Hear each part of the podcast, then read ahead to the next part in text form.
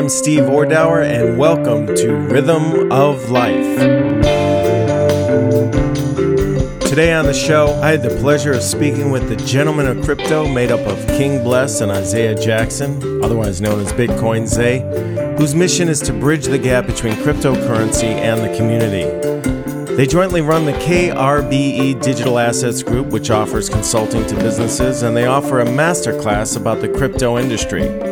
They are both certified Bitcoin professionals, and Bitcoin Zay has most recently come out with the second edition of his book, Bitcoin and Black America. He's also been interviewed by Forbes, Time Magazine, and CNBC. We discussed a wide array of topics, including how Bitcoin can empower those who have been historically disenfranchised by our current system of fiat currency, the role of the Federal Reserve and centralized banking, the importance of peer-to-peer transactions, and the beginning of mass adoption of Bitcoin, as we see the mayors of major cities taking part of their salaries in Bitcoin, as with New York and Miami, as well as some professional athletes accepting part of their salaries in Bitcoin as well.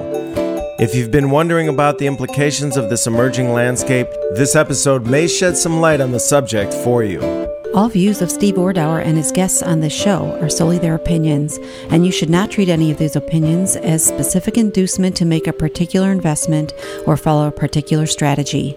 This podcast is for informational purposes only. Pleasure meeting you guys. I feel like I know you because I've been listening to you for months. Boy, you have really broadened my perspective. But I just want to start from the beginning. How you guys, I mean, I know the story, but for our audience, how you two originally got into Bitcoin. I believe Isaiah got into Bitcoin originally, and then how you guys rehooked up, if you could tell that story, and how you went on to start your company. He's the OG, so he has to kick it off. Zay, please. Absolutely. So 2013, I heard about Bitcoin from a roommate, and he mentioned the word Bitcoin, and I researched it from there, read the white paper, watched videos from Max Kaiser, saw different articles, including from the Winklevoss twins who own Gemini now. And then a few years later, I started posting about Bitcoin. And because I posted, that's how King saw that and then saw that I was into Bitcoin. And we are friends from college. So we already knew each other. Right. Okay. Exactly. So he just basically reached out and was like, hey, I've been studying Bitcoin. I see that you're on it. Are you still the same person? And I was like, yeah. That literally is how it went to. Hilarious. That's basically it. And we just went from there because we were close friends in college. But after college, you go your separate ways. But sure, like I always say, Bitcoin brings people together. So this was our first iteration of that, and then we started the show from that point. And then that's where King jumped in, and of course started continuing with Bitcoin and cryptocurrency. Before we move on, Isaiah, were you taken with Bitcoin right away? I mean, I've heard you talk about the white paper. Yes. And I've heard you say, once I read the white paper, I was like, whoa. But I mean, didn't you go through a lot of trials and tribulations that tested your resolve in terms of your belief in this brand new technology and a new form of currency? What were some of the ups and downs that you had to go through that you had to say, I still believe in this? So because I was new to investing, and I thought that's what Bitcoin was essentially. I could make money off of it. That was my mindset initially. So the first thing I went through was getting in October 2013. I saw the price rise from $200 up to $1,000. I thought I would get rich quick. Didn't really have any clue what was going on. And then, of course, that crashed from there, and it continued down for like 2 years. So I had an opportunity to learn from there. And one of the things that helped was I do have a degree in computer science, so I understood the technological side. I understood what they were trying to achieve, and it made sense to me instantly, simply because from the very beginning, I've always said, if there's ever been anything that can combat the inflation and the crash we had in 2008, 2009, I would go with it. Because after that happened, we were in college. Me and King were in college. We were already broke. We were from broke to broken. Like, it was... We already didn't have money, and then you throw in the fact that gas is going up and can't get like I'm only 19, so that's when I first started learning about the financial system. I always said if there was something to combat it, at some point I would go with it. That's why I think I kind of got it instantly. It's interesting in life when there are these situations that pushes your back up against a wall. It's almost doing you a favor. When you went from broke to broken, I have to do something. I have to pursue something. I have to see seek some other opportunity. And so, King, do you have a technical background? So no, I don't, and that's why this works so well too. So kind of, I'm glad he put that in there. So to give some background to it, like you said, we met in college years ago. Bitcoin Zay had the technical background. Okay. When we graduated, go our separate ways. I ended up going to the military. Long story short, in 2014, I first heard about like Bitcoin, deep web, dark web. I was deployed, went to go look up the information. And then I started seeing all the articles about criminals and dark web and this and that. And I'm on my government computer. I'm deployed. So I instantly put the stop to that. That was in 2014. And literally it was just like, so on and off, I was deployed 2014, 2015 and 2016. That's right. I didn't have any life at home. It wasn't the best thing for my mental, but I was deployed basically on and off for 3 years. So how old were you about? So that's when I was 2014, 2015, 2016. So probably like 25, 26, 27. Okay. Type of deal. Yeah. Right. So I'm deployed. My first deployment, I wanted to look up all this information. I couldn't. I go on my second deployment in 2016. The first deployment was 2014 and 2015. Second deployment was 2016. And as I'm gearing up for that is when I see Bitcoin Zay posts on a Facebook message. Like, this is my last time talking about Bitcoin. I'm done. Like, this is, he's like, I'm never telling nobody else. Y'all ain't listening to me. I'm done talking about Bitcoin. It's in 2016. Now, what Zay didn't tell you, too, is at the time when he's working his regular 9-to-5, he's mining Litecoin and he's getting involved in the space for real. Okay. So, fast forward back to me, 2016, I saw the bird call he threw out.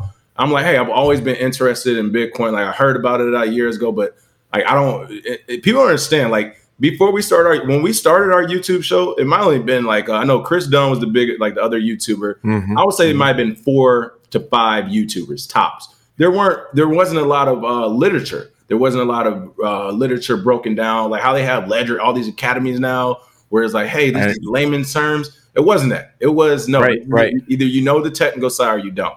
So it really helped to have Bitcoin. And if you don't, you're going to get taken. Yeah, you're going to get taken. You're going to get taken. You're going to get robbed. There's so many ways to just get have it go sideways for sure. Right. So he starts telling me about Bitcoin. I read the white paper. As soon as I read the white paper, I'm hooked. I'm like, boom, this works. I get it. So now you don't have a technical background, but yet when you read the white paper, you understood in a very revelatory fashion that this could really change things. Yes. Yeah, was that the impact? Yes. Yeah, so to be fair, I don't have like a formal training degree in a tech background. However, growing up, I did get accepted to charter school in elementary. So in 97, 96, I had my first computer in my house. The charter school, it was an inner city program. I grew up in Detroit, Michigan on the east side. Kids who got selected to go to schools, the lottery basically, literally. Like, I had to use my grandfather's address on the west side. They pull my name. I go to the school. Everyone gets a free computer as far as this program. So I knew how I know many things computer because I just, like, as a child, I was just on the computer 24/7. So you have an aptitude that leans in that direction anyway. Very high one too. Okay. And I'm a gamer as well. So when it comes to that doesn't surprise me at all. Yeah, I have cousins who build computers and TVs. It's like a family. I got a family of nerds in my family. They all know how to do this stuff. So by nature, I learned. So anyway, but the part of this story in 2016, though, for my job in the military, I was a public affairs officer. I ended up doing that, which is part of my job. We had CEOs coming in left and right, top 100, YPO, Young Presidents organizations. And we're showing them all things military so they know where their money is going. So these multimillionaires know where their money is going as far as providing tax relief or whatever to military citizens, whatever. It was during that time I said, hey, when I leave the military, I want to leverage these contacts and I want to start some type of financial hedge fund or something. So I'm looking at having to go to Wall Street, getting this background, all that. So when Zay comes around and he's telling me about Bitcoin, I'm like, hey, we can do that in this market where there isn't these licenses and gray line, barriers and all this other stuff. So essentially we started consulting for people and businesses in 2016, just telling them what moves to make in crypto, essentially, like helping. This was before you formed the KRB. No, this is when we formed it. So in 2016. Oh, so you formed it. By the time. So the conversation with Zay was, he said what Bitcoin was. I call him. Can I call you? I call him. I'm on deployment. You still the same guy? Yep. Are you? Yep. Mm-hmm. All right. Here's the idea. I was thinking about doing a traditional money business or whatever. Hey, I know about crypto, and then we merged it. And from there, it was like, hey, Zay's job. He got a tech background. If it gets too technical, he knows the step up to the plate for the business and for the infrastructure. That's kind of my job for the most part. So essentially, we started business. We were consulting with people. 2016 was going great. We were doing a lot of consultations to the fact that we both were on the phone about 15 hours, 30 hours a day. So 15 hours per 30 hours total. It was crazy. Like every hour on the phone, every day a news headline would pop up. And were you guys consulting mainly with companies or individuals or combination? So in 2016, it started off mainly as individuals, but in 2017, January 1st, Bitcoin hit $1,000. I mean, when we started in 2016 together, it was under 400. So with that growth, it kind of turned into, here's my friend, here's my friend, here's my friend, here's my friend's business, here's these businesses, here are these businesses. So essentially, we were getting so many phone calls about headlines, like, oh my God, the price is going, this is that, the headline says this, and there was nowhere to turn. Again, there was no literature, there was nothing, no YouTubers, and that's why we decided to do the YouTube show. We was like, where's a place where we can talk to all our clients on a daily basis about market updates for 30 minutes? I'm continuing to thank you in my head, by the way, just so you know. I'm thanking both of you in my head constantly while you're talking. Go ahead. So, yeah, so that's how the show started, the partnership started. And then, of course, from there, Bitcoin Zay has been in ATMs. He's down there in Miami now trying to work on the Miami Coin. I know. Time Magazine from a YouTube show. New York Times, Fox Business from a YouTube show, CNBC. So, yeah, it just goes to show that, you know, we took this series. When we started the show, we took it serious. We said, no one's doing this. If we start now and we do it the proper way, no one will ever be able to catch up to us and beat us. And we took it serious. So here we are. Well, there's so much misinformation, and that's why I'm was so fascinated by both of you, because I got a very clear indication from listening to your interview with Dr. Boyce Watkins and then continuing to listen to you on your podcast is that you cut through the crap. I mean, it's like I get the real deal straight and unfiltered from both of you. But a lot of people have no clue what this is at all. So I was wondering if just in a brief way, either maybe Zay would be the person to do this, to just break down the blockchain technology in layman's terms so people can just kind of understand the basics. Sure. Whenever it comes to layman terms, I might be your best bet, but go ahead and try. Oh, okay. Because Zay's technical. He's going to give you this. That's why you guys have a good partnership. I got a back in my mind before I had to work on getting more technical, and Zay had to work on reeling it back in. Go ahead, Zay. I know he got it these days. I'm sorry. Well, if it's just blockchain technology, all it is a database. Okay. That's all blockchains are. They are a database that is immutable, meaning it cannot be changed, supposedly, or for most change. Okay. And the data stored on there can be transferred from one private address to another. That's all blockchains are. And they can be private, they can be public, and they can be used for different use cases. The most successful blockchain is Bitcoin, simply because the use case for it is mostly for money. That is essentially what blockchains are for. There are other use cases, but the first successful use case is money.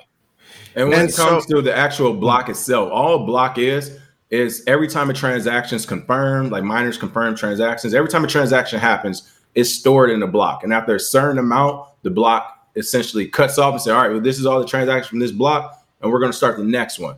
That's what makes Bitcoin blockchain specifically so powerful, is because once that block is done, everybody say, all right, that block is done, these transactions are stored. That is what stops the double spend problem what Bitcoin solves, where two people can't spend the same amount of money because that transaction has already been caught in that block. And everybody's computer and laptop and node across the planet who has downloaded that Bitcoin blockchain has that block stored. That's why you can't hack it, because in order to hack it, you need to go to that block before. Really need to go back to the first block to do it proper, but you need to at least go back to the block before, hack that block. And that means everyone's computer around the world who runs this program will see an issue when the next block comes.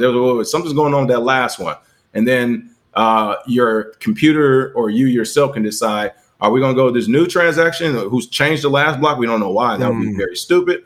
Or are we going to ignore this and keep moving forward from the same blockchain that we had? So that's how the actual blocks are formed. So isn't this a main part of the brilliance of what Satoshi Nakamoto came up with in terms of his coding prowess, because it solved this double spending issue? Is that correct? Whereas right now, again, if you were to send money to anyone using a bank, anything outside of cash, it's going to take time. And that's because your bank has to say, yes, they have this money, and the other bank has to accept it. And that's the third party of it. Or if not a bank, then the government. How much, you know, you're doing $600 transactions now, right? Or $9,000. Like, that's all third party saying, yep, the money's here. Now the money's there. Yep, the money's here. Now the with Bitcoin, it is literally just a code on the internet, like LimeWire or Napster, right? You can open up Napster and start downloading music back in the day. Again, I had to compare it to that because that's when I first got my computer. Napster and LimeWire was big. You can just open the program and download music. That is what Bitcoin is. You open up the Bitcoin blockchain, you are now your own bank. Yep. Okay. So here, though, that reminds me of the first email I sent to you, which is, why would I want to be my own private bank? That sounds ridiculous. And then your email back to me was the catalyst for a cascading amount of reflection about the banking system, centralized banking, the Fed, what this means. Could you kind of speak to that, why someone would want to be their own private bank and why peer-to-peer transactions are so important, either one of you, however you want to do it? Oh, yeah. So the original message in Bitcoin's first block was about the bailout to UK banks because Bitcoin was created to combat the inherent inflation that comes from fiat currency, as well as the centralized point of governance that is in Federal Reserve. So, and how do you define fiat currency, Zay? Exactly. Fiat currency is currency that is issued by a nation state. So if a government issues a currency without a natural resource backing, that is fiat currency, literally printed out of thin air. And we got on the fiat standard in 1971. That was when we got off the gold standard. Usually, you use your natural resources in order to issue dollars so that you can actually support it if people want to cash it in at some point or want to use that as a store of value. However, we said, forget that. We don't need that. We'll print fiat currency. The entire world has pretty much adopted the same thing. It's literally printed at will at the request of people who we do not have control over. And they do it in small rooms with their own votes of people we did not vote for. So that is where fiat currency comes from, and Bitcoin is inherently different. So what would you say to the devil's advocate? Say, but it's insured. There's some sort of regulation. It's centralized. It can be like controlled for the good of the citizenry. What would be your answer to that in terms of allowing for the empowerment of the individual from your perspective? Well, if it can be controlled, it's not really yours. And anytime you put your money in a bank, it's actually not yours at that point. It's theirs. They can loan it out. They use a process called rehypothecation, where they take your money, they invest it. They may make 8, 12%, but you get 0.75% of your savings, which is garbage. You get nothing from that. Putting your money in a bank is basically hustling backwards at this point. You're not making any money. So what banks have decided in order to entice people to keep it there is the security of insurance, like you said, FDIC, which is actually only up to $250,000. At that point, they actually can't even insure you. So richer people move to bigger banks where they may get more insurance. But what makes Bitcoin great is you are your own bank, and all you need is the education in order to do it. And with great power comes great responsibility. So yes, there is that threat there. But when you can control it, those rules do not apply anymore. There's no bank that can just one day start tracking all of your money or one day tell you this is the limit that you can send. All of this is egregious, and it is not a part of a good money system. Okay, but what if somebody says, King, maybe King, you'd like to answer this. What if I got nothing to hide? What's the big deal? Yeah, well, my thing with that is, again, 2008 showed us, I'm from Detroit, Michigan, like I said, the big three car companies there, Ford, GM, and all that good stuff. This isn't a possible or a maybe. I saw President Obama administration bail out the big three car companies. I saw when they fired and laid off people like my uncles and aunts and people who worked there throughout the years at their 19th year. So they wouldn't have to pay them their 20-year retirement. Instead, they used that same money for golden parachutes where they could basically quit, resign, or get fired and leave with $30, $40, $50 million. The Obama administration allowed that to happen through taxpayer money. Shortly after, they did the same thing with banks in the housing crisis. Hey, we've been telling you all bad credit ratings or whatever, loan ratings and all this other stuff. Oh, nobody's going to jail on this side of the fence. No one's held responsible, but we are going to use your tax money to bail out the banks. And then last but not least, when you look at protests in general with Bitcoin, Zay's book is about Bitcoin and Black America. There is no better form of protest than owning Bitcoin. And here's the craziest thing about why I think it's also so important. All Bitcoin is means is it's a form of value. It's a form of value. And it has everyone up in arms. Why? What is that telling you? And to be honest and to be fair for me, I feel like if you're going to stand up and say, and not by you, by anybody out there who says, hey, I don't want to be responsible for holding my own money. I don't want to be responsible for being my own bank and all that. Then to me, it's like, we should not have the same voting power either. You are openly admitting, I don't even want to be responsible for my own value. I don't want to be responsible for my own money. But yet you think we're on the same level when it comes to other things. I strongly disagree with that. So the bottom line is Bitcoin allows you to have your own value. I know it's working because Hillary Clinton just came out up in arms talking about how Bitcoin basically could be a national security threat. U.S. Treasury already came out and said Bitcoin can undermine U.S. sanctions. And then, of course, the Federal Reserve came out last year and early this year when they were doing all the printing of the money on 60 Minutes and said, yeah, we have the ability just to print money at will. That is not okay, because right now Bitcoin is worth, let's say, $60,000. There will only be 21 million Bitcoin ever by the year 2140. There will only be 21 million Bitcoin. There's already 18 and some change out, 18 million and some change out at a price of 60,000. If tomorrow I said it's not going to be only 21 million Bitcoin, there's going to be 21 billion Bitcoin, what would happen to the price? So how can the United States say, hey, this is how much money we have? Oh, pandemic, we printed billions of dollars. Oh, okay. Right after the pandemic, we printing 3.5 trillion. Sorry that gas is $6 now. We don't know how that happened, because you can't keep printing money. So, I mean, you can see I'm passionate about this because, again, for sure, I don't understand why I do understand. That's why we always joke about it, saying it's like more of a gang. But you're getting upset because people want to keep their own value to themselves and keep it private. That is a big issue to me. Why is that an issue? We're supposed to be private citizens. Well, you guys, I love your tagline, bridging the gap between cryptocurrency and the community, because there is so not just misinformation, but what you guys are speaking to so powerfully is this whole paradigm on a fundamental level.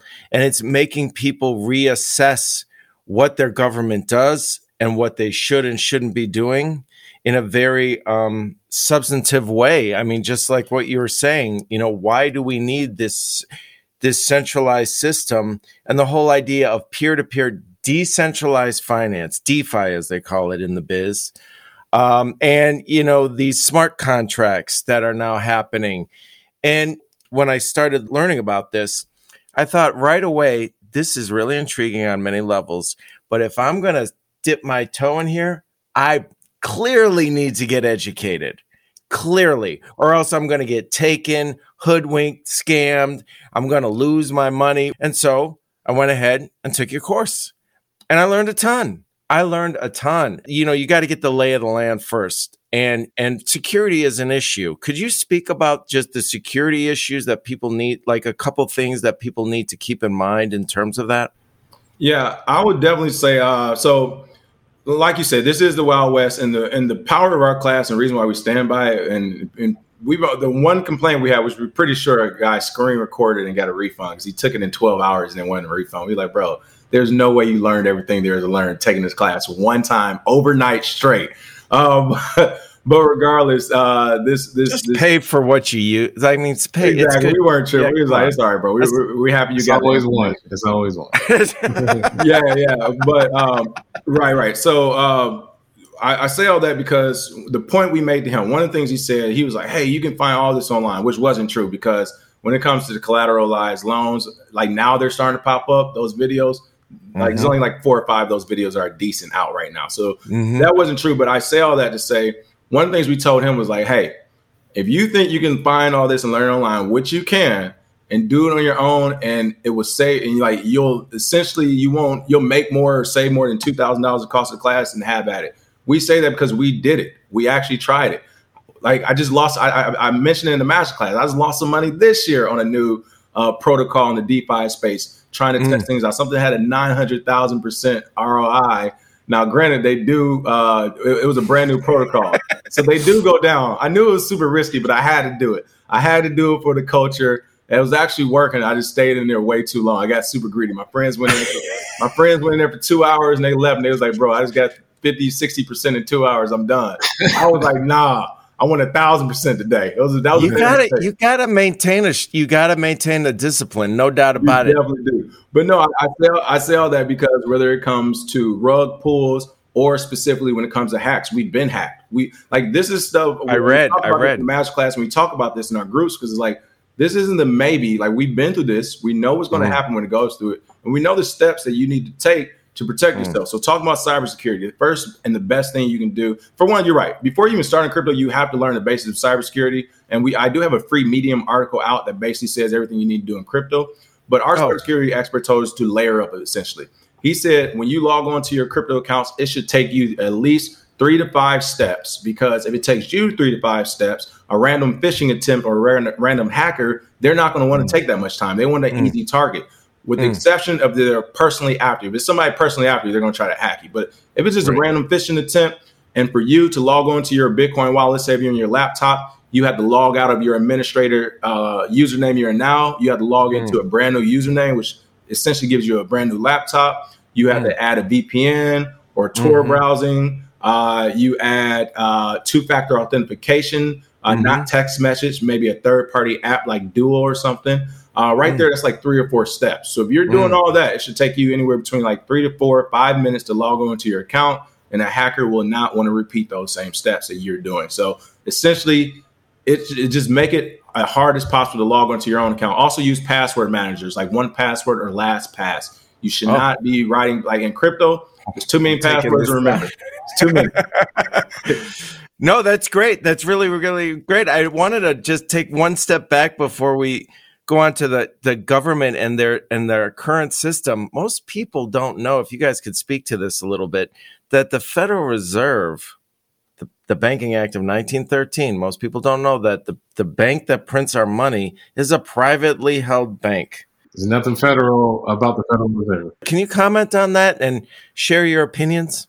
Yeah, it's a private bank owned by different families who have a lot of money, to the point where they're not ever going to be in Forbes. They have more money than Forbes can even count. Right. So you're not going to see this. They own a bank.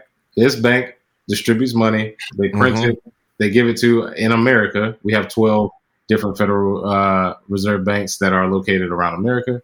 Then they take that money. They disseminate it to commercial banks. And banks decide who they want to give loans to for either schools, business, or whatever, personal loans. That's how our money system works. The determination of how that money is distributed is based on something called the cancel loan effect, where basically the people closest to the money get the most benefit, because those people who get the money first, they can actually invest it. They can actually get things that they need. By the time it trickles down to us in the form of loans or in the form of banking, we usually get the debt, which is why most people who are middle class and lower, a lot of times your money is worth less by the time it gets to you, so to say. So private money, the inflation rate, by the time you actually make more money, the inflation rate is high enough where it doesn't matter. Your purchasing power is still the same. That is why you see things like in the Black community, our median income is the same since 65. It hasn't gone up much. People make more money, but because by the time it got to us, inflation had hit, purchasing power means nothing. The income rate didn't mean anything. And that is what the Federal Reserve basically is as far as the trickle-down effect. And that's why it doesn't work. Because there's a centralized power that determines it. We don't have any say-so over who does it. Nobody. We don't know who votes on it. We don't even know the people that do the accounting. They've never audited the Fed. So all of that is pretty much against self-sovereignty and how money should work. Totally. King, did you have something? Yeah, I wanted to piggyback on that also. For those listening, I would definitely encourage everyone to read The Creature from Jekyll Island. Of course, I went through some of that in the masterclass. It's a long read, but it explains in depth 2 main things. A, how the Federal Reserve, a private company that for whatever reason our federal government uses for money, how they were formed.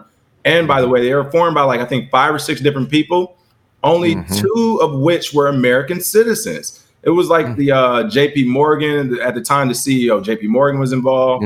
There was a United States senator who had ties with I forgot which foreign what's one of those, like not the Rothsteins, but one of those other Rockefellers. Yeah, one of those family, I think it was Rockefellers. One of the Rockefellers was actually there as well. You had one of the Kennedys, I believe, there. So all together it was like 4 or 5 or 6 people got on this train, met on this island, talked about how they're going to start the Federal Reserve, start the new economy, came back and put it in motion to work. Now, here's my issue that, again, some of those people weren't even American citizens. So from the jump, you have this private company we're getting money from for the United States that does not have American interests. There are interests in other countries like the UK where these guys are from or wherever the fuck else. It's not America. And pardon me, but it is what it is. And then the second part of it is how you actually create debt out of thin air, how you print money. And I mean, they go across this so many times in the book. And when you see it and when you see what they're doing with Bitcoin, it is the same thing. It's crazy. Essentially, this is what happens. The Federal Reserve, the private company bank, will print money. It is fake money. It doesn't believe in it. It's not backed by gold. It's backed by the military and police and guns at this point. They print this money, and this money goes on their balance sheet as an asset. It's an asset because now they have this money to lend. Now, remember, it's fake money. They just print it. So that's the same as me just, hey, here's an ink pen. It's an asset now. I have this. I just found it as an asset.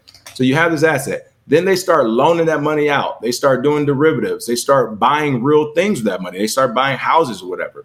They're doing all this other stuff. And when they loan that money, now it goes on the balance sheet as a debt owed.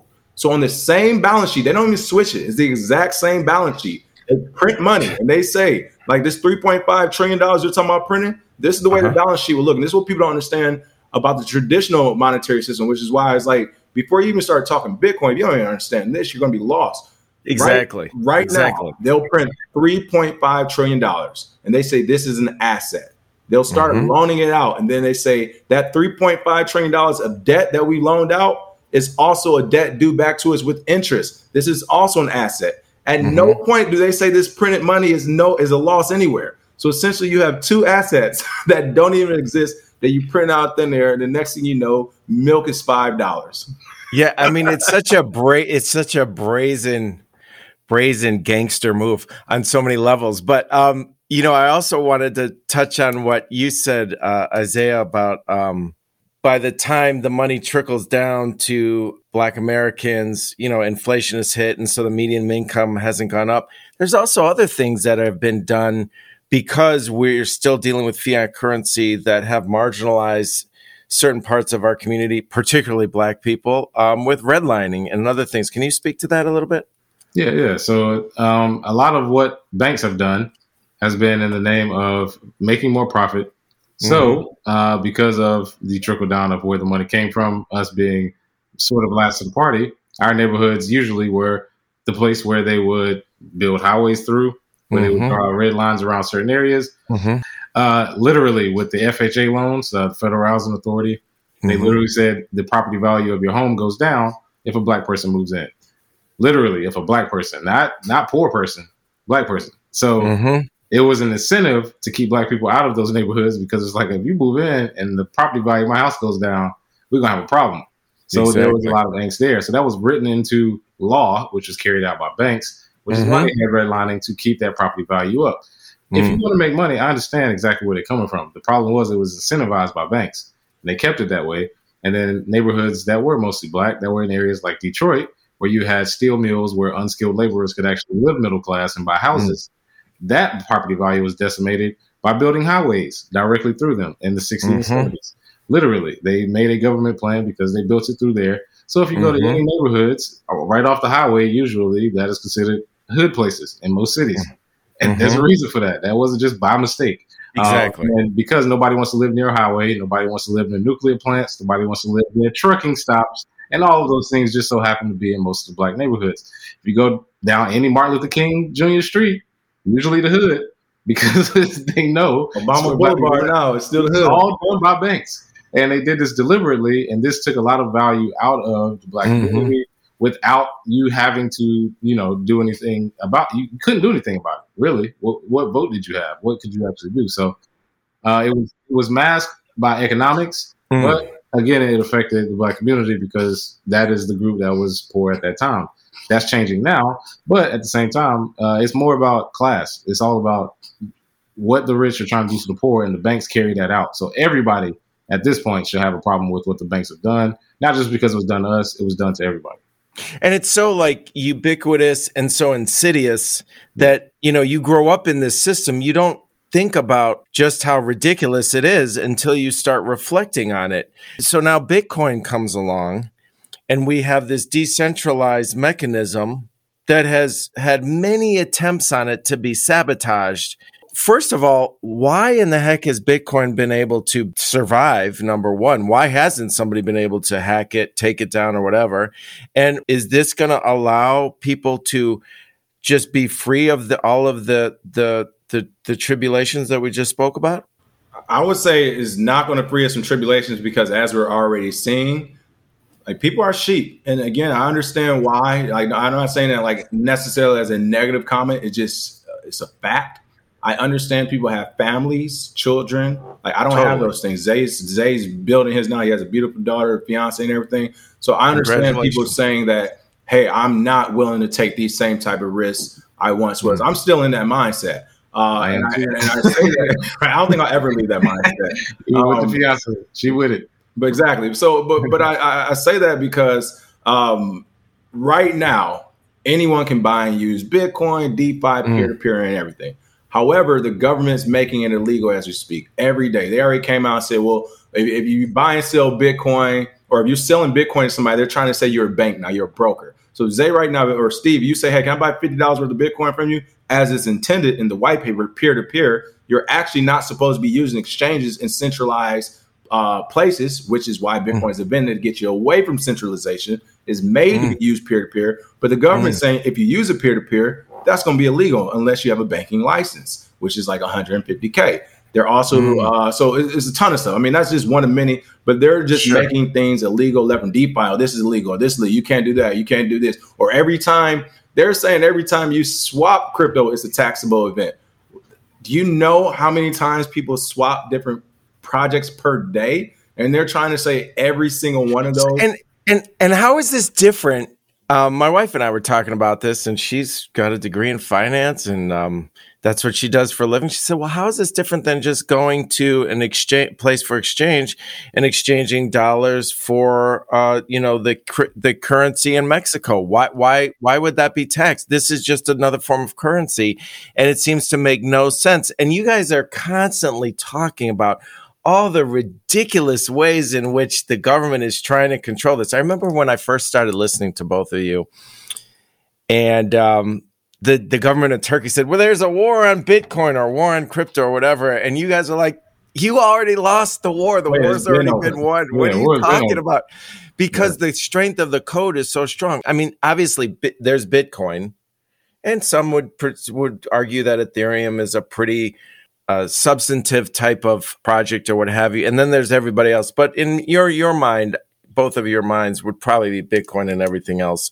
But I mean, why has Bitcoin been able to survive? I mean, why haven't these sabotage attempts worked? Well, so that's the thing people understand. First of all, Bitcoin is being challenged and tested every day. Why? Because if you can hack that blockchain and get to that original wallet, it is worth millions of dollars, hundreds of millions of dollars. Billions. So Bitcoin has been and will always be under attack 24/7, which shows its strength. Because 24/7, someone is trying to hack that bad boy. Okay. But again, what drew me to Bitcoin, what it sounded like drew Zay to Bitcoin, when I read the white paper, I instantly understood it. I was like, this makes sense. If the code is right, which is open source, so you can also check it on GitHub and everything, it's right. The code's right. Like, to me, it just works. It's the same way as, to me, it was as simple as, why am I using calculators? You know, it's, one day you might not have your calculator. Like, yeah, right.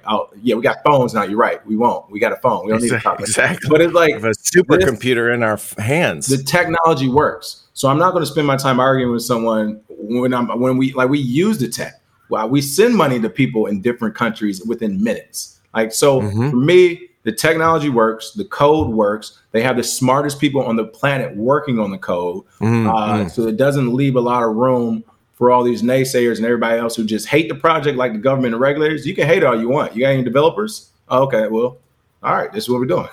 Exactly. And it's so interesting how right now there was a remarkable breakthrough, supposedly, that the SEC, the wonderful SEC, who I'm sure you guys love so much, that approved the use of a futures ETF regarding crypto, which could you kind of poke holes in just how ridiculous that is on every level? Derivative.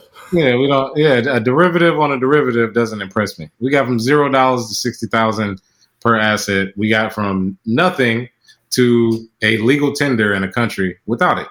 It doesn't matter. And plus, you can manipulate it. It's kind of like the tail wagging a dog whenever you talk about the ability to have futures, because you can basically be speculative on something and use your purchasing power to try and manipulate price, just like they did with gold earlier.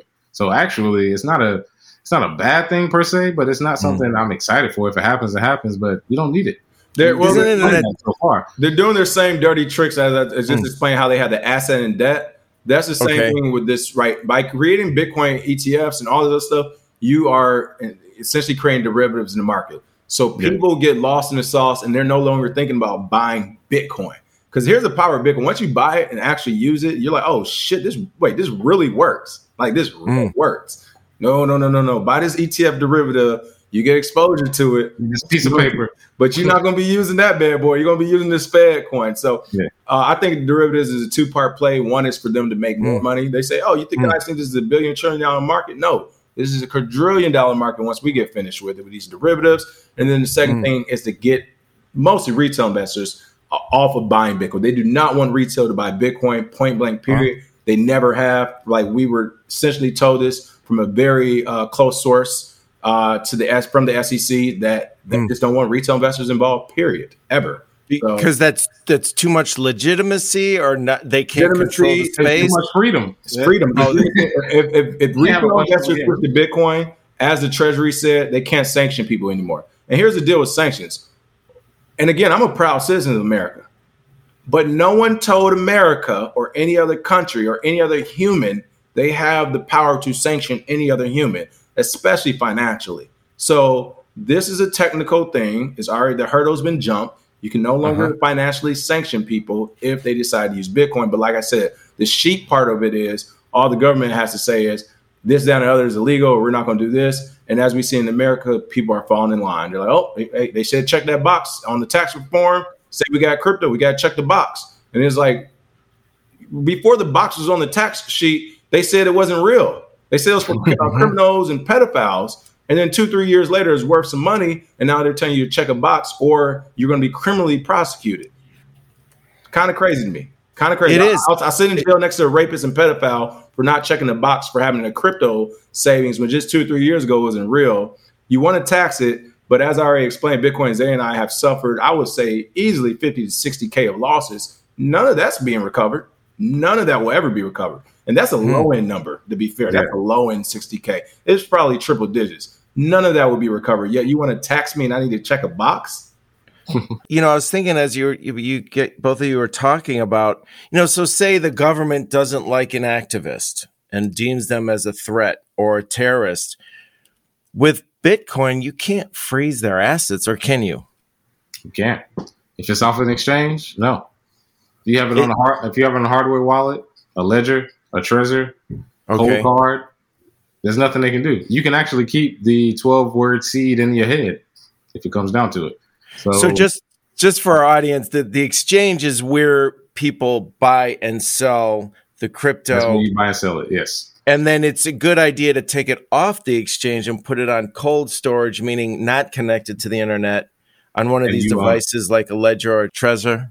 Mm-hmm, absolutely. Because if you keep it on an exchange, they own your private keys. I always say no keys, no cheese. For that reason, you don't own your keys. You don't own Bitcoin. So move it off into your own storage device so you can be self-sovereign, because we may see an event where exchanges may be basically pushed to take Bitcoin off.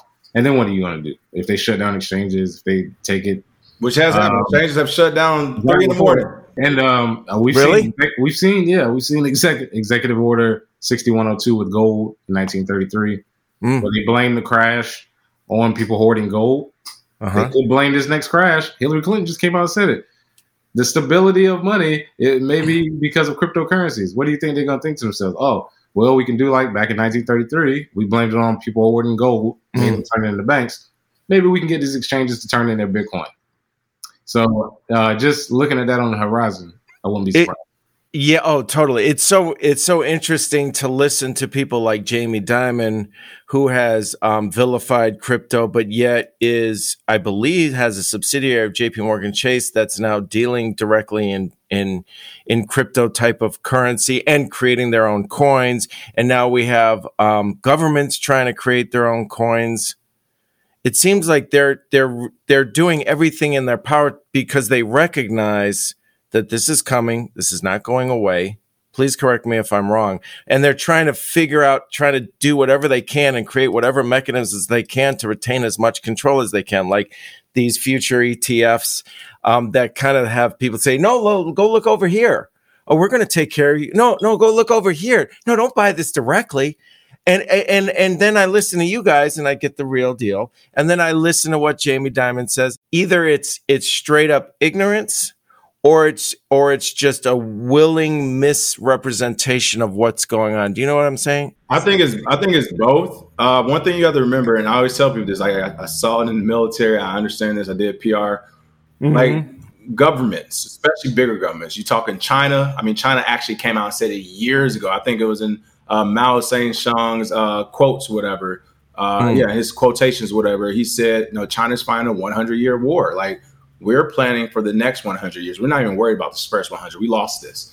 The governments, United States, they don't go into planning saying, "Oh, okay, this is how we're going to do it this year, next 4 years." No, they go into it 50 to 100 years from now, 60 to 100 years from now. How can the federal government? The whole thing about federal government is why I say all the presidents are saying to me, they're trying to give more power to the federal government. There's always been this thing between kings, lords, federal governments, state governments, governors, presidents. It is what it is. The federal government wants to grow. Yeah, they're just massaging you because they have all they have for the rest of the entirety time to say, hey, we need America to be strong. We use our dollar to be strong. Bitcoin is messing with that. They're on a plan. Now, I will say what some of it is ignorance. Some of it is also intentional as far as misdirection. But it doesn't matter. That's why we say the war has been won. Regardless of his intentional misdirection, whatever, Bitcoin Zay said the best. They're just playing whack-a-mole. They're trying to figure out how they can control this thing. They can't. And the reason why is because overwhelming majority of people in power, not just in government, but in many positions. Look at the prison system, mayor, governor, like all these people, especially in the United States specifically, we're so used to having this capitalistic mindset of dog eat dog. There has to be a winner. There has to be a loser. There has to be a good, there has to be a bad. They're not understanding. With Bitcoin and cryptocurrency, everyone can actually win. There doesn't have to be, we have to prosecute this group. We had to go against, no. If they were to actually embrace this everywhere and just understand that, yeah, you know what? We won't be able to control currency or the financial market across the globe moving forward. So as humans and as a country, what else can we do to adapt? That to me, that's all it is. It's just a pivot. What other ways can we exert control? We don't just say, well, we can't do it with the dollar. Let's cancel Bitcoin or fight Bitcoin. It's like, that's a fight we're going to lose. And we're going to spend a lot of taxpayer money trying to win that fight that we're going to lose. So at this point, I think everybody just needs to come to the table and understand, hey, we can work together and get this through. Like, no one wants a pedophile or a criminal or a rapist to be roaming or a terrorist to be roaming around free using Bitcoin and cryptocurrency as a way to maneuver. No one wants that. But we also don't want financial exclusion either. You know, we don't want a barrier to entry to the financial market for anyone either. But I mean, everything you're saying, King, is like just like what the mainstream media is doing is flipping what you're saying on its head and vilifying the people who are standing for this, when really what you're saying is that actually we're going to level the playing field and lower the barriers to entry or get rid of them and allow more people to participate in our economy in a meaningful way. When we come back, the gentlemen of crypto share their views of America and how the mission of Bitcoin fits into their perspectives moving forward. And this episode of Rhythm of Life is brought to you by Bungee Gym. Build abdominal strength and alleviate pain in just 3 minutes a day. As stress builds up over time, our bodies become compromised, which leads to injury, lack of flexibility, and balance. Movements gradually become more restricted, resulting in weak points, predominantly in the knees, lower back, and neck.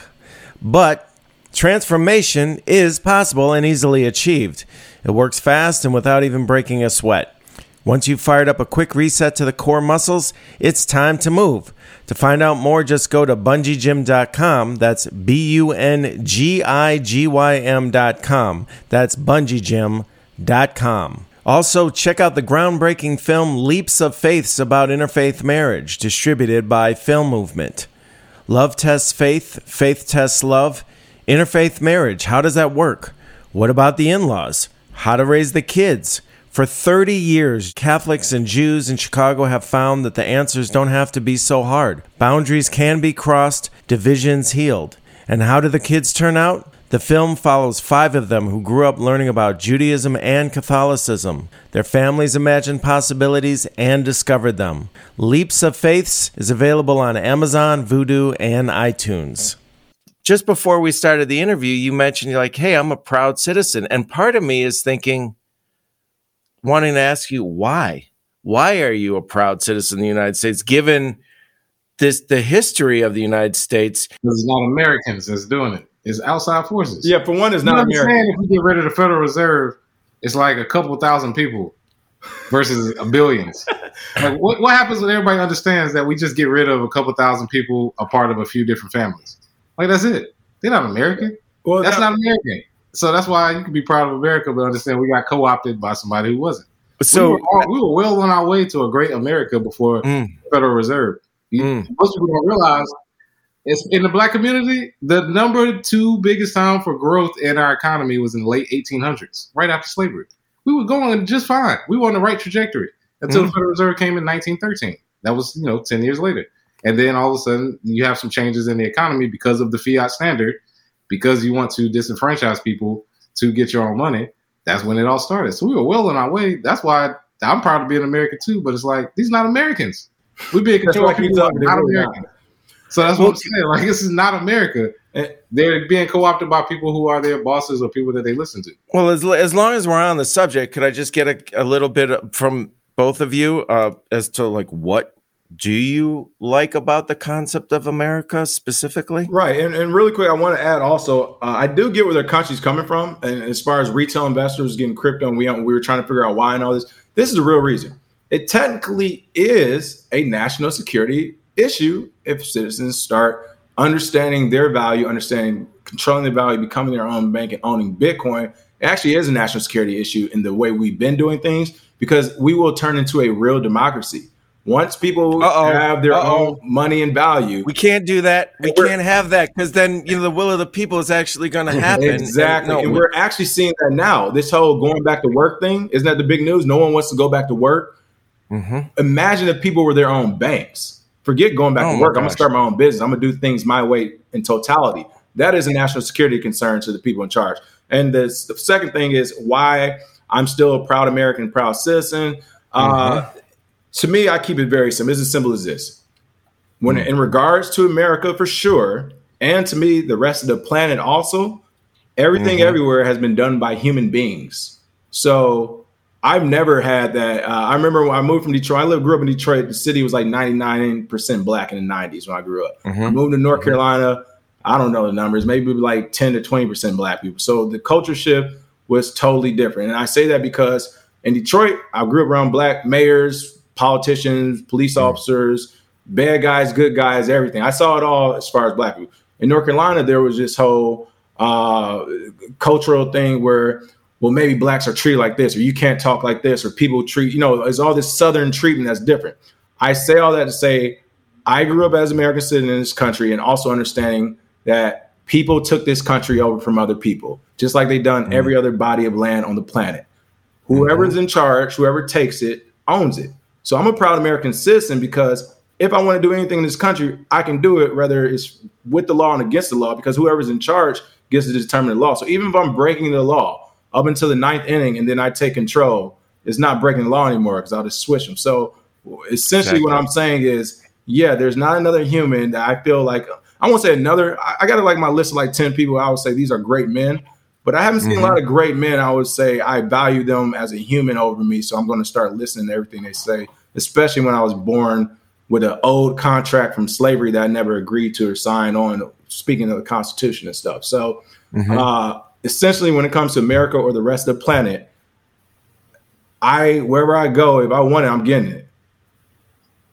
Or you get your people and your capital and your resource, and you do the best you can do. But I feel like the teams I surround myself with, the people I surround myself with, are very intellectual individuals who want the best for this country, and that's who decides it. I mean, it's that simple. That's who decides. We just saw it three or four different times. Granted, it was still within the constraints of how we do elections, as far as, but we did see cultural shifts. There was Bush Jr., then there was Obama. Those were huge cultural shifts. Then Trump, now Biden and Kamala, huge cultural shifts. still within the framework of how we do the elections. But let's not get it twisted. America is a very young country. We're 240 years old or something.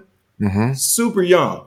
So you're not going to tell me, a new system isn't going to tell me how I should go about with leadership or taking control. Like, no, Genghis Khan took over half the world by taking it. The United States, we took the United States by saying F you to the UK. So that's what this is about. And yeah, I stand strong in that. Now, granted, you don't have to do all the violent stuff these days. You can take things through economic means. You can take things through political means, through speeches and everything.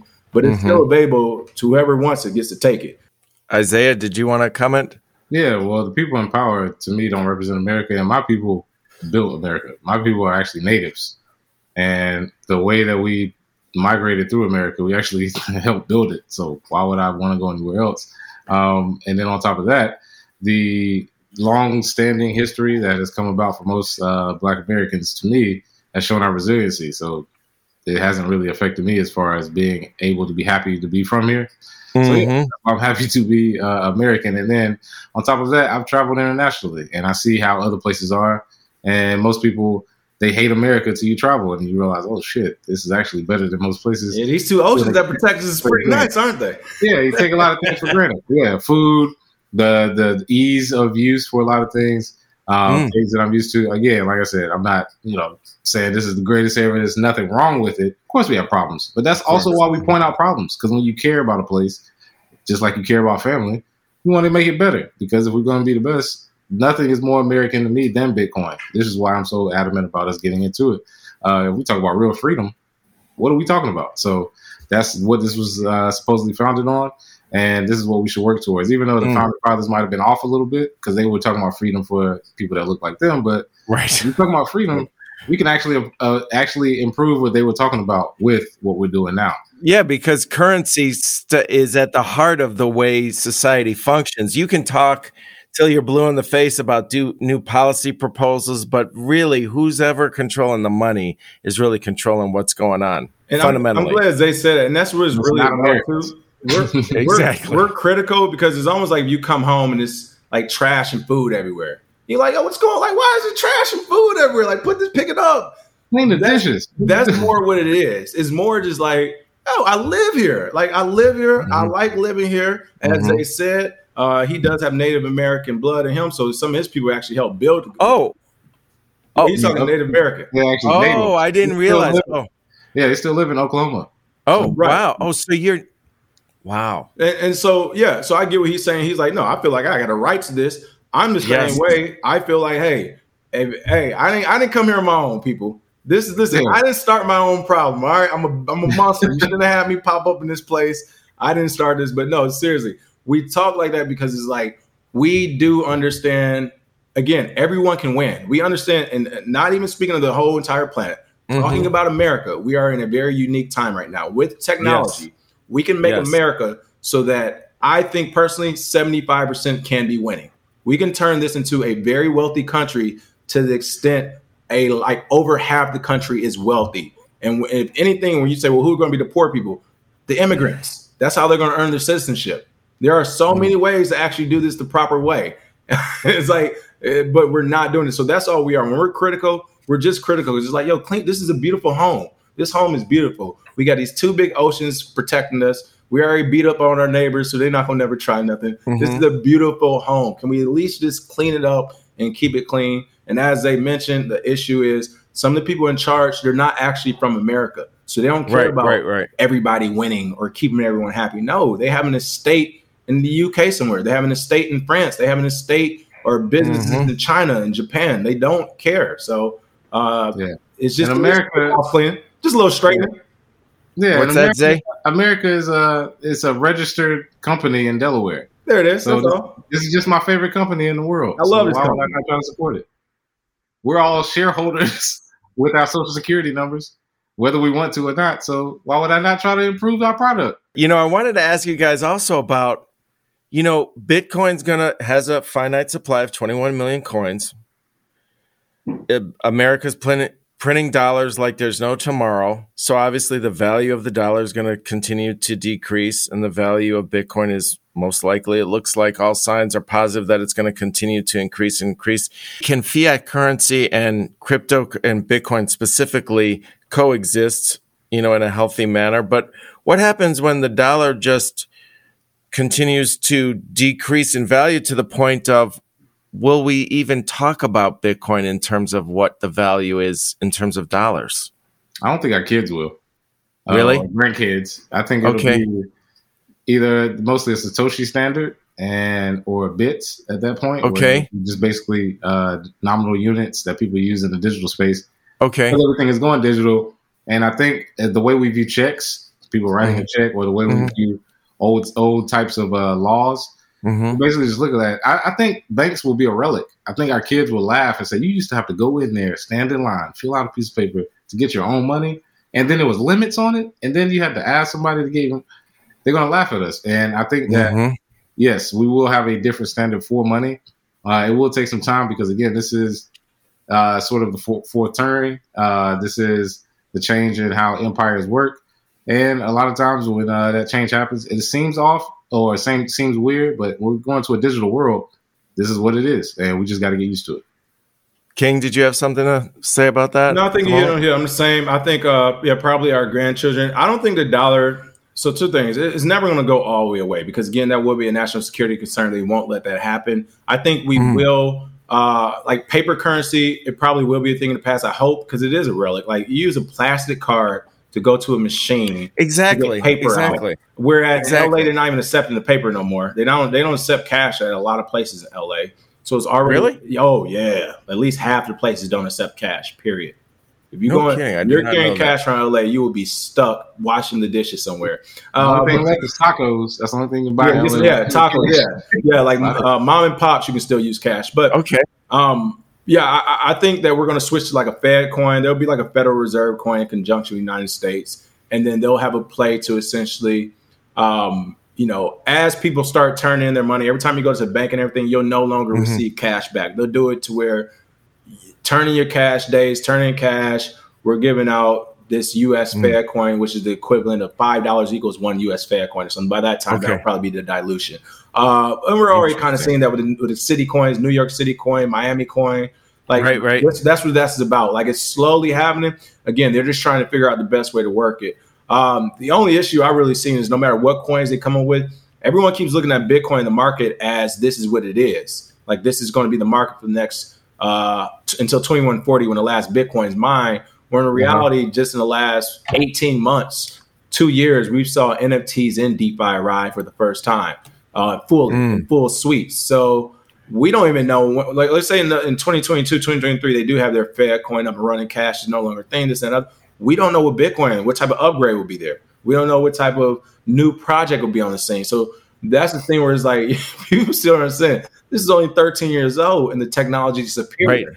It's superior at 13 years old. It's amazing. And you mentioned the city coins, and now the mayor of New York and Miami are taking their salaries or part of their salaries in Bitcoin. Zay, aren't you consulting with Miami about their coin? Could you talk a little bit about that? Yeah, so I'll be doing a project lead for Miami Coin and Bitcoin in Miami with Mayor Suarez.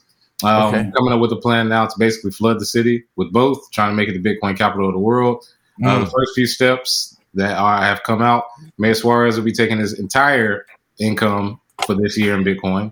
The second thing is every citizen of Miami will be able to earn Bitcoin yield using the digital wallet, using Stacks, which is the protocol, so they can earn Bitcoin yield just for supporting the city. And if you think of it as a tiered, layered thing, basically what we're doing is saving Bitcoin, invest Stacks as far as liquidity pool, and then spend Miami Coin. And that's basically a way to improve on what Bitcoin has already created. It's basically DeFi on Bitcoin, decentralized finance, being able to transact with businesses who accept it. You can give incentives to save it, all of that good stuff. So, and Miami is primed for it. They already have the infrastructure in place and a mayor that wants it to happen. Interesting. Well, it's incredible. But, you know, a lot of people that kind of are, you know, outside thinkers, they'll say, well, Bitcoin can't do what Ethereum does. And you know, there's these other coins that can do a lot more. I mean, what do you say to that in terms of the prowess of Bitcoin? Yeah, Bitcoin's goal is to be money, peer-to-peer global money. Okay. There's no industry bigger than money. Yeah. So whatever goal that they have is smaller than money. So even if they achieve their goal, if Bitcoin achieves its goal, it's still bigger than whatever they have going on. So there's no way that the value that they have can be more than money, because that is, outside of communication, the only way that humans interact, either through communication or through transactions. Okay. We created the internet already, and Bitcoin is the second iteration of that as far as value. Anything else that's created, they have projects that are tech projects that include a cryptocurrency. Because the thing with Bitcoin I always ask is, any project, can it be built on Bitcoin? For one, usually yes. For two, the project that they built, does it need a cryptocurrency? Most of the time, no. So what they're using is a speculative cryptocurrency in order to give the people who use it the ability to increase their fiat value, so to say, or price, I should say, but it doesn't increase the value.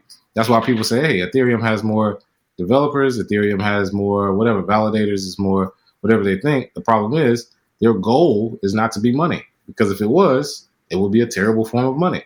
They already had a fork after a hack. They got hacked for $150 million. Could you explain what a fork is? I was just going to ask you about that. What is a fork? Because when you guys first used that term, I thought you were saying something else. What is a fork when it comes to cryptocurrency?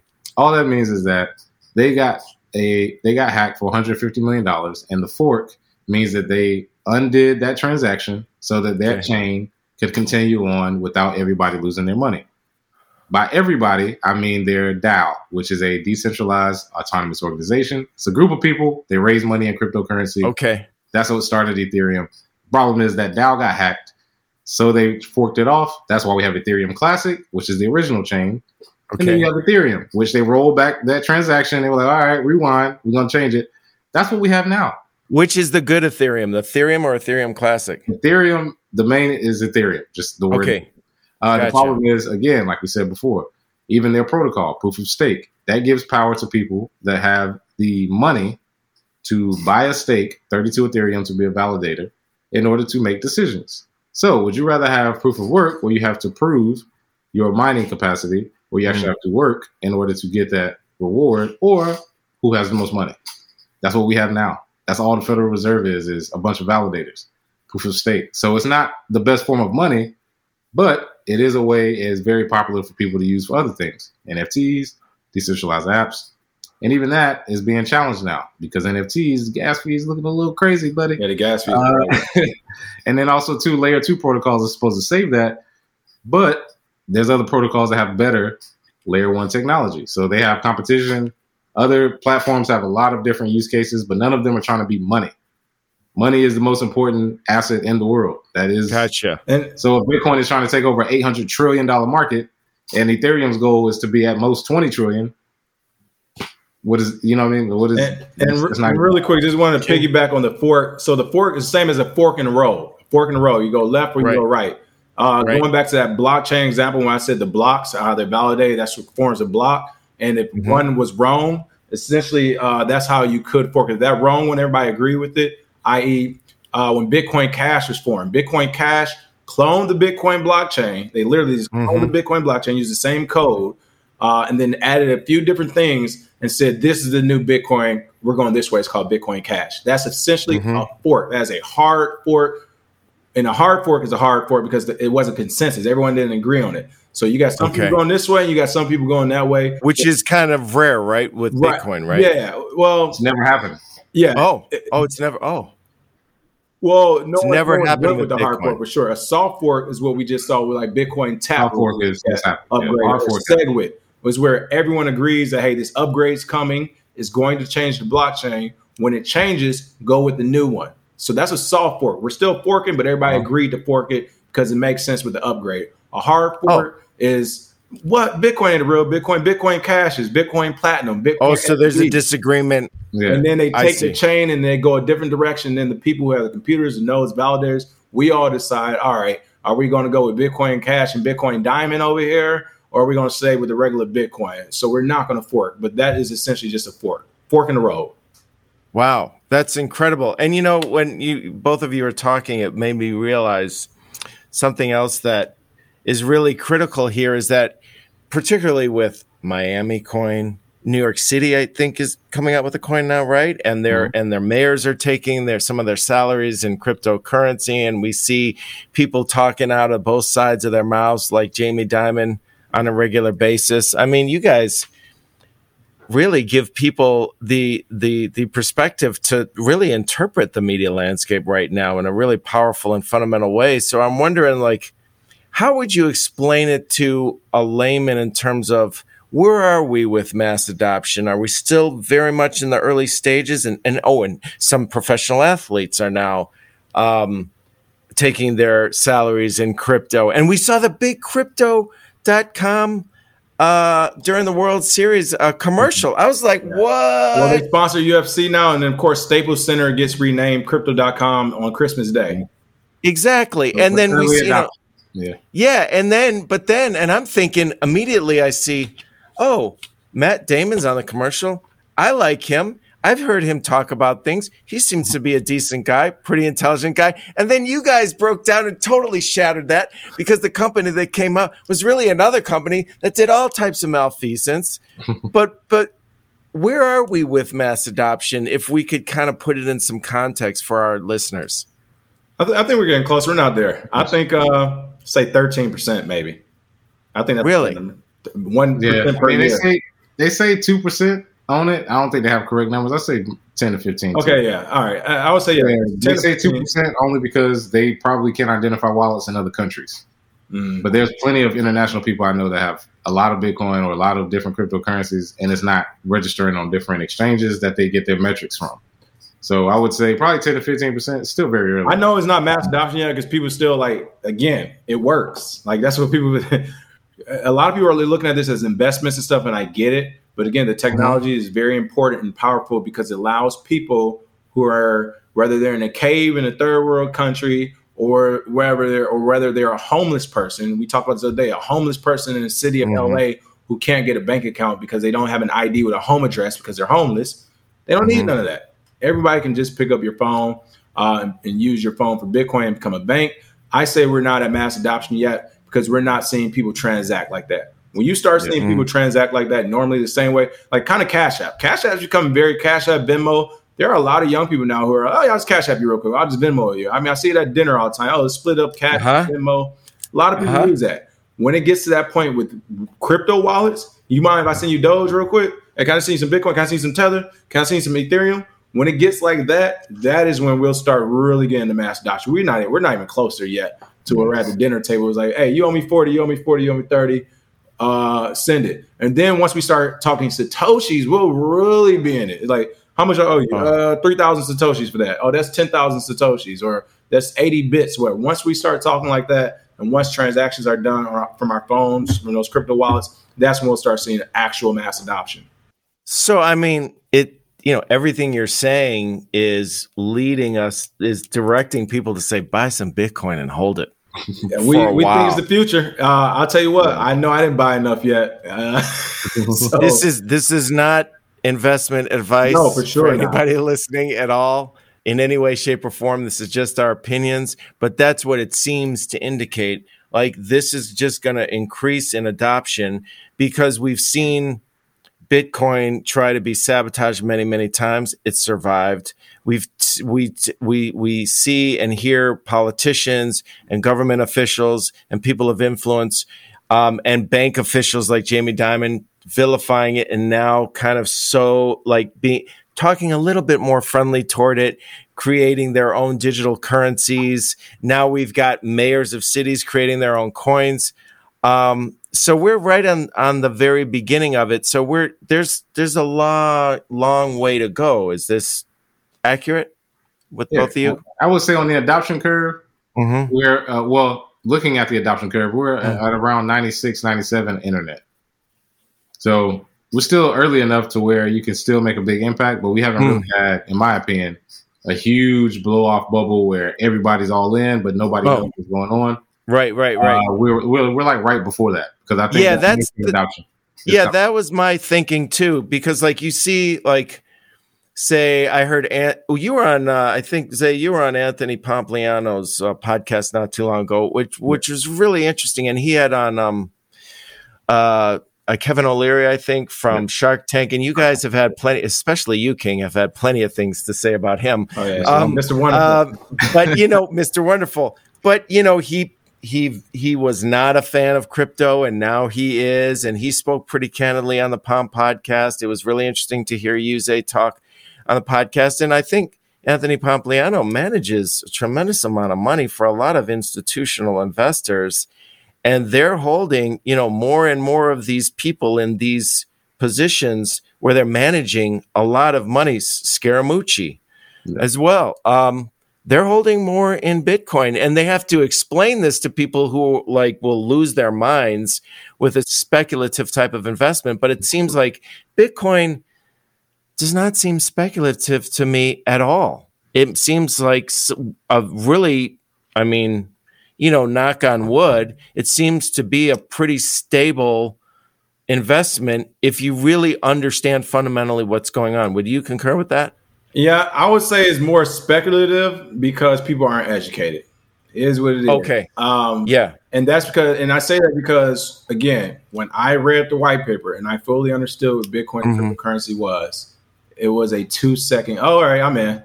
Like, really, I didn't go all the way in only because I didn't know, again, what we're looking at right now, when the mainstream will start to realize it too. Like, you know, one of the, I won't say worst things, but one of the cautionary things that maybe you're the first person to the party or the first person through the door. We know you face the most danger, or you just at the party, you at a club all by yourself. It's 9:30.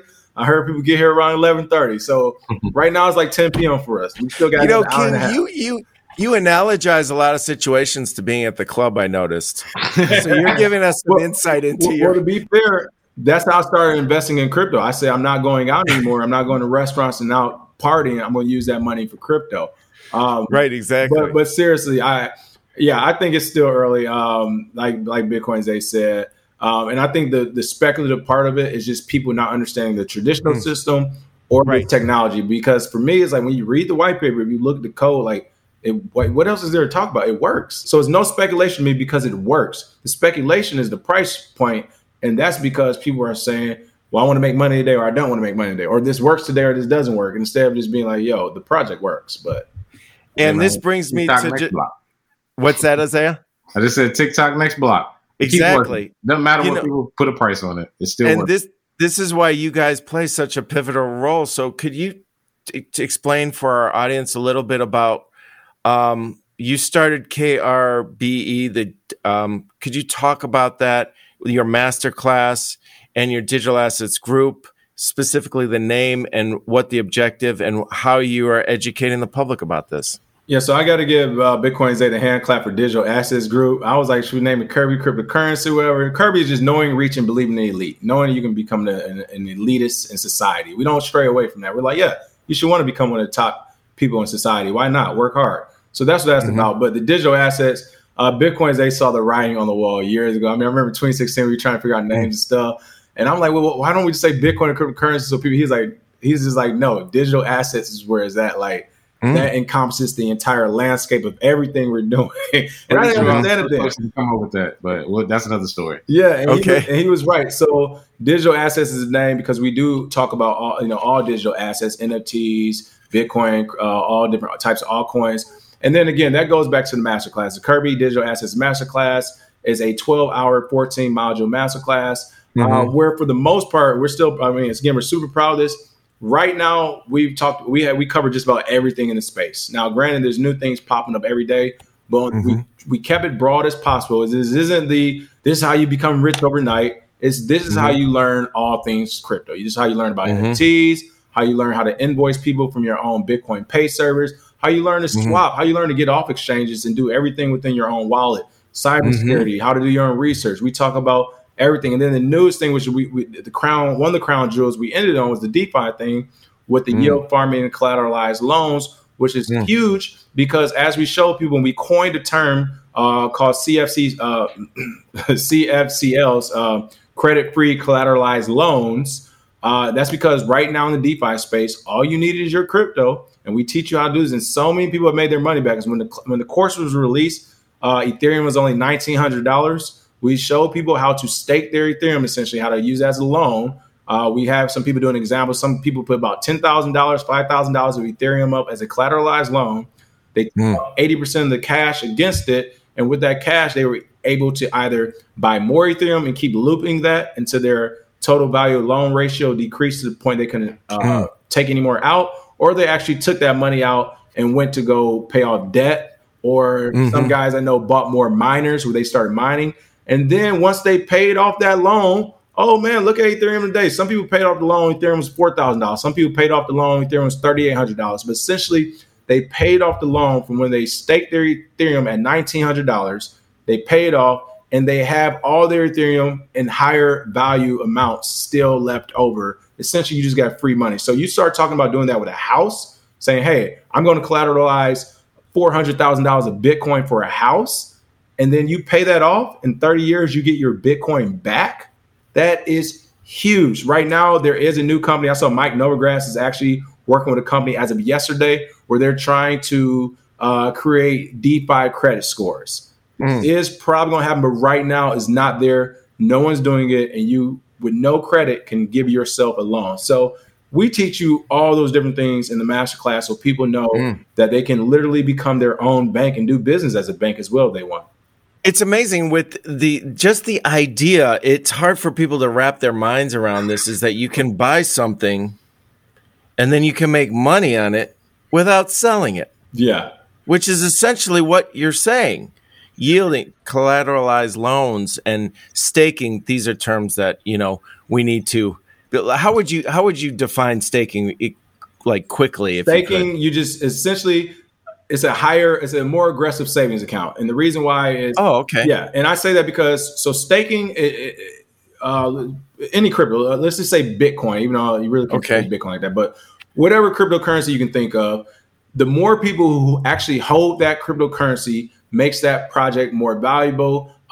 And by staking it, they can actually make it valuable by a twofold. It's like, A, there's people holding this project's token. They're not planning on selling it, which is why I stake. Some stakes, you can stake something, essentially put it in an account, and you can take it out when you want. Other stakes say, no, you have to keep it here for 30 days, 60 days, a year. Okay, so you don't have access to it. Some. For a little bit. Some are 24/7, so it just depends. The ones that you don't have access to, they usually have higher ROI, so maybe you don't have access for 30 days, but 12%. The ones you do have access to, it might only go up to like 8%. But regardless, when you stake, not only do you provide strength to that project to let people know that people are holding these coins, but you also provide liquidity. Different protocols, if you're staking on them, they'll use that money you stake to provide liquidity to other people trying to do transactions. So that's why you're getting rewarded for actually keeping your money in that project. Incredible. I mean, that's just a tough concept for people to understand on every level, that you can, you know, again, just taking a step back, that you can buy an asset or whatever, Bitcoin, and then you can actually make money on it without selling it. And it's a store of value. And a lot of people are referring to it as digital gold. I don't think that really encompasses it. How would you guys like speak about it in terms of how Bitcoin will play out in terms of its role in the space, in the cryptocurrency space, and our economy in general? So as far as digital gold, as far as how it'll play out, for the most part, I think we're right on the Lindy curve. We're at the store value. The medium of exchange era will come probably in the next 10 to 12 years. Because we'll have enough liquidity where the volatility will not be a problem. So you'll have less volatility. It'll be more of an ability to spend, and also businesses as well as customers will be incentivized to use Bitcoin for purchasing power, because that purchasing power will increase as you hold Bitcoin. It is essentially the hardest money.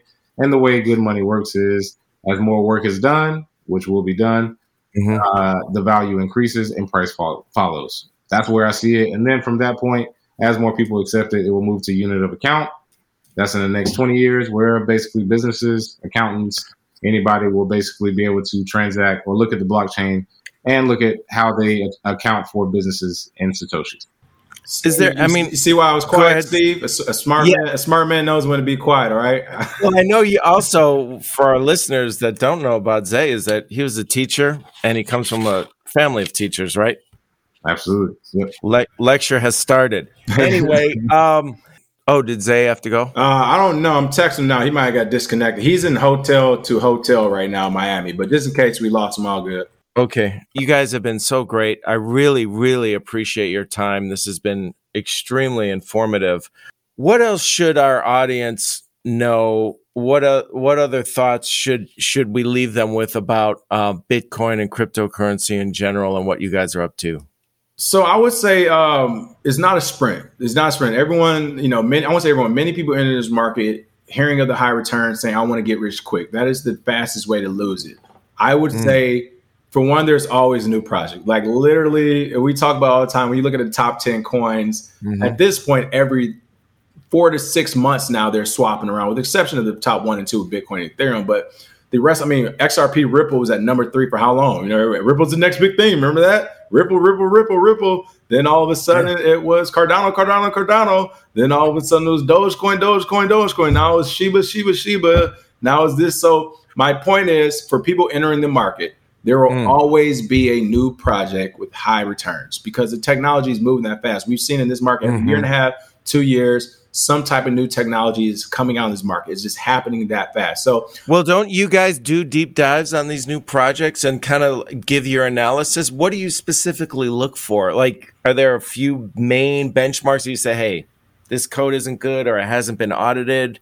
For sure. So definitely look at the code, but we know a lot of people don't have a technical background. So let's say you don't have a technical background. Right. First thing I would say, look at the website, look at the team. Who are these people on the team? Look at their LinkedIn's. I will say be careful, and this is the part of the market where it's scary and crazy. Some of these criminal organizations and scammers have become so sophisticated, they literally have real fake offices you can call, physical addresses, names on the thing. They've been there for 3 months, and it's all fake. It's all a big hoax to do an ICO and come to get everybody's money. So you still have to be careful when you do these deep dives, but I would say look at the team. Are they notable? Are they public?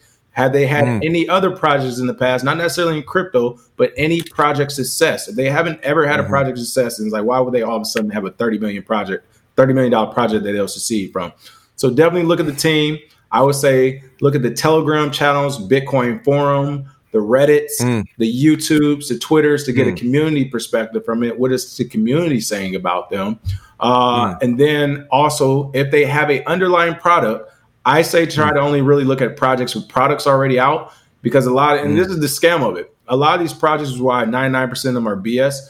They're just doing an altcoin project to sell other altcoins for Bitcoin to buy more Bitcoin. That is literally the goal of some of these projects. So ask yourself, can this be done without Bitcoin? And if it's yes, then understand this project is probably going to be more of a money grab than a long-term deal for some of them. And then you have to kind of decide strategically, why are you in this project? Is it to make more fiat US dollars to pay bills, whatever, or is it to make more fiat to buy more Bitcoin? Because those are two different trading strategies. But all in all, like I said, the biggest thing is just to take your time, move slow. We read all the time. You have to read and research. 24/7, start buying Bitcoin, you know, dollar cost average into Bitcoin. If you're broke, $5 a week. You can go on Cash App. You can buy up to $1 a bit, or as low as $1 of Bitcoin on Cash App. I would say start building up your Bitcoin portfolio. And then as you learn more, then you can say, okay, I got discretionary income of $100 here, $1,000 here. Then you can go play around those other coins and learn about those projects. But I would seriously say, stick with Bitcoin and grow from there. I get it. It might look like you're missing out on the big swings, but trust me, you're probably not. As of now, there's no altcoin that has gained more value than Bitcoin in 3-year time span. So no altcoin has outpaced Bitcoin. That's why we keep saying Bitcoin. You can't go wrong there. It's the other coins, it's the casino that at times will they pop? Yes, they'll pump, and that's the time to sell it. But oftentimes they, you know, Bitcoin outpaces them. So work on Bitcoin. And sometimes you can't even sell these coins, right? Yes, and sometimes they're illiquid. Squid Games with this 63,000% a week or two ago, but nobody could sell out of it. So it's one of those things where if there's no liquidity, then it doesn't matter how much you get back off of the project. So getting back to your course, I mean, that's why it's so critical to understand what money is on a fundamental level, what DeFi, the strength of Bitcoin, getting your perspective right before you dip your toe in this landscape, because it's treacherous as all get out. You got to understand so many things, including security and your strategy going in. Like, what are you actually trying to do? So your class is really designed extremely well to get you to be in the proper mindset to pursue your goals in a beneficial and productive manner. At least that's what I see, and I'm assuming that was the impetus to put this all together. Yeah, and you know what? And I'll say this about the class too. So Bitcoin Pay Server, we use that. Essentially, you can make invoices through Bitcoin. So if you wanted, somebody says, send me an invoice, I can just text them or email them or print one out, a Bitcoin invoice. I learned how to do that because I needed to send someone an invoice for the masterclass. They were wanting to pay for it in Bitcoin. I didn't want them to send it straight to the wallet so I can have a record of it. We wanted to do we could do a record, of course, they send it straight to the wallet, but we just wanted to do an invoice. Bitcoin Zay covered the invoices in our masterclass. I actually opened up his video and watched it like 4 or 5 times as I was going through the process of creating the invoice. Our own masterclass video I was using to use. Oh, right. That's what I'm saying. So my point is, and that's why I swear by it and I love the masterclass. Majority of people who took the class, who are like looking to invest or take Bitcoin serious, most of them have told us after like about a month and a half, they're like, after doing the class and jumping into the market, like I made my money back, I'm good. Most people seem to be happy. So all our class is really doing, again, I won't say all, it's just educating you about all things crypto all at one time. Again, it's 12 hours. I would suggest taking it more than once. Myself, I've taken Zay's portions more than once because some of the stuff he knew about that I didn't know about. But again, it just makes things easier in my point of view because you can get all this information right now, or you can go out there and learn it on your own. And again, for my perspective, us learning on our own has been very costly, not only time, but money. And this is the reason why that was literally the reason why we created a class. We were already talking about doing like mini tutorials and stuff, which we've done in the past. We've had tutorial groups, but essentially we just kept getting the same questions about the same different things. And we were like, let's just put it all in one format to make it easier. Yeah. So because you'd be like repeating yourself over and over again. No, it's not that. You've got to strip away all of this crap that people have in their perspective, all this stuff that's in the way of, and then you got to cut through that and like, hey, why don't we just take my course? It'll be a lot easier. And to be fair, and again, it to some is all relative, but it's actually priced very good as far as the knowledge we put in there. And then also when you start looking at like New York City mayor saying he wants to put, a curriculum in schools now, like this is happening. This is where we hope our course goes to banks and schools as well. But it's just one of those things like we look before we did the same with our YouTube. Before we started the YouTube, the first thing we did was look to see if anybody else was out there doing it because we didn't actually want to do it. Zay didn't even want to go on. He felt he didn't know enough yet. I was like, bro, you know way more than what do you think? Yeah. Yes. But it was one of those things where like people weren't doing it. So it has to be done. Someone has to do it. The same with the masterclass. We were looking for other master classes to promote, to say, hey, we're here to learn everything. There's not one out there. There is not a master class out there that says, hey, do you know how the monetary system got started on the planet from cowrie shells all the way to this is how you do a collateralized loan with no credit? There's no one going from top to bottom like that. So we are super proud of it. Yeah, and I'm glad just for our audience, the Gentlemen of Crypto come on every day. Around 10-ish. 7 a.m. Pacific, 10 a.m. Eastern. 10 a.m. Eastern, 9 a.m. Central. Yep, 9 a.m. Central. Gentlemen of Crypto go live right around 10-ish every day. And then they turn that YouTube conversation into a podcast on a daily basis, which is extremely insightful. King, I can't thank you enough. By the way, Zay alluded to... he said, oh, hey, Miami Coin, you might want to get some or something like that. How do you get it? Where do you get it? So I wish he wouldn't have got. So, okay, I guess I can probably say it since he said it. You can get it off OK Coin. I've been hearing people are having issues only because of certain states and places are restricted from buying it. Now, we will say you can use a VPN to get around it. But the thing in this market is Usually when the price is at its all-time high, like we're seeing right now, exchanges and everything stop working, which is why we tell people do not leave your money on these exchanges. And it sounds like that's kind of what's going on right now. So he actually just got off because he just got on with their CEO. So I don't know what's going on that call. Why is that happening? Is because there's just an influx of traffic, or because there's some nefarious behavior going on? Probably, when it comes to exchanges, it's probably nefarious, like with all, not just that one specific, like Coinbase nefarious. They always, Coinbase always shuts down when something's pumping, always. So Coinbase is nefarious, Bittrex, aka Shittrex, is nefarious. Robinhood, we know, is nefarious after the GameStop. PayPal nefarious, Venmo nefarious, because they own by. What PayPal. Are they doing when it pumps? They're holding people's. Yeah, currency. So they don't want you to buy it when it pumps like that, or sell really, because they don't have the liquidity on these platforms. Like that. Even these exchanges, gotcha. They don't have their liquidity. Gotcha. They're lying to people, which is why we keep saying the last one we saw was in 2018 or 2019. Quadriga CX was an exchange. The CEO mysteriously disappeared. Everyone's money up to upwards of $190 million went missing. That's real. That happens. So it's one of those things we haven't seen it in a couple of years. But if it happens again and one of these exchanges just go bottoms up, like that's it. That is like your money's gone. Your crypto's gone. So you got to make sure people are leery about that. Well, King, it was a pleasure to have you. Thank you so much. We really, really appreciate it. Tell Zay thank you. I can't thank you enough. It was just so informative, and I'm grateful on a lot of levels. Well, no, thanks for having us. And as you already mentioned, folks, you can find us Monday through Friday at 10-ish ET Eastern Time. We are rough around the edges. We try to educate and be entertaining. I always mispronounce words. Sometimes we argue. It gets crazy. We use profanity, but honestly, we do all the theatrics just to keep people interested, because when we started and even now, most of the people out there sound just like this, and they're talking about Bitcoin and cryptography and cryptocurrency. And when I used to try to watch these videos, I would be like, I'll be almost nodding off, halfway asleep. And it's like, we don't want to do that. We want to provide jewels and bits of information and keep you all laughing and entertained and angry or whatever else. Oh, totally. And I noticed that you personally, King, say a lot. You'll point out some ridiculous behavior and someone's trying to get over or take advantage of a situation. You say, I'm not even mad. I'm not even mad. And I think you say gang or something like that. Yeah, because the United States is a big gang. We always say they're a gang. Yeah, which is basically... It's kind of reminding your audience, from my perspective, of, look, this is a treacherous landscape.